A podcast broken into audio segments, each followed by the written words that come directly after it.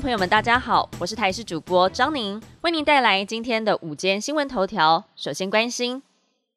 今天仍然受到封面影响，各地都有短暂阵雨或是雷雨出现的几率，而且中午过后山区可能出现局部较大雨势。明天开始天气稍有好转，但下周一又会有另外一波封面报道，各地有雨。另外，气象局还发布了台风消息，菲律宾东方海面上的热低压已经形成。预估在今天晚上就会发展成今年第二号台风马娃。气象达人表示，对于台湾造成直接影响的机会不高，但是否会成为后面连续有台风活跃发展的开端，并且干扰到梅雨封面的建立，值得观察。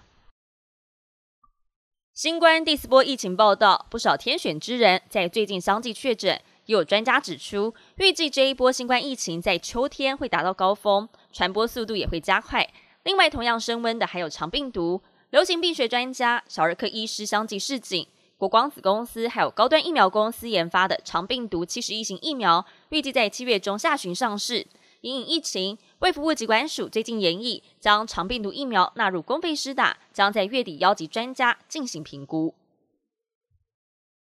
封面过境，连续两天降雨，为中南部地区的旱象稍稍解渴。国内规模最大的增文水库，因为上游持续降雨，单日累积达到八十八点九毫米，是近两年来新高，更终结了集水区长达六百四十八天没有大雨的窘境。而中部民众关注的德基水库水位也有增加，从昨天的蓄水率百分之四十八点三四上升到百分之四十八点九七，对水情不无小补。嘉义仁义潭蓝潭水库昨天则是进账共五十五点零六万吨，进水量相当于六点九天的仁义潭还有蓝潭水库的出水量。尤其仁义潭的水位九十四点九七公尺，比起前一天上升了零点三七公尺。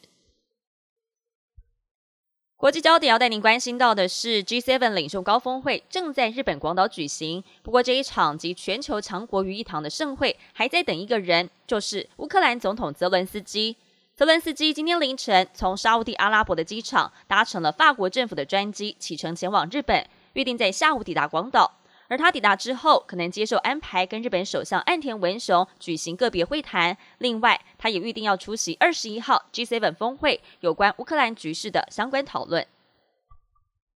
迪士尼星际大战主题旅馆在二零二二年风光登场，主打沉浸式体验行程，希望可以吸引全球星战迷到访。但没有想到，开幕到现在过了一年多的时间，就宣布要在九月之后熄灯。根据报道，星战旅馆每个人每天要价大约一千两百美元，折合台币三点七万元；家庭方案则大约是新台币十八万元，价格并不亲民。有多数媒体认为，很难吸引一般的星战迷或是普通游客。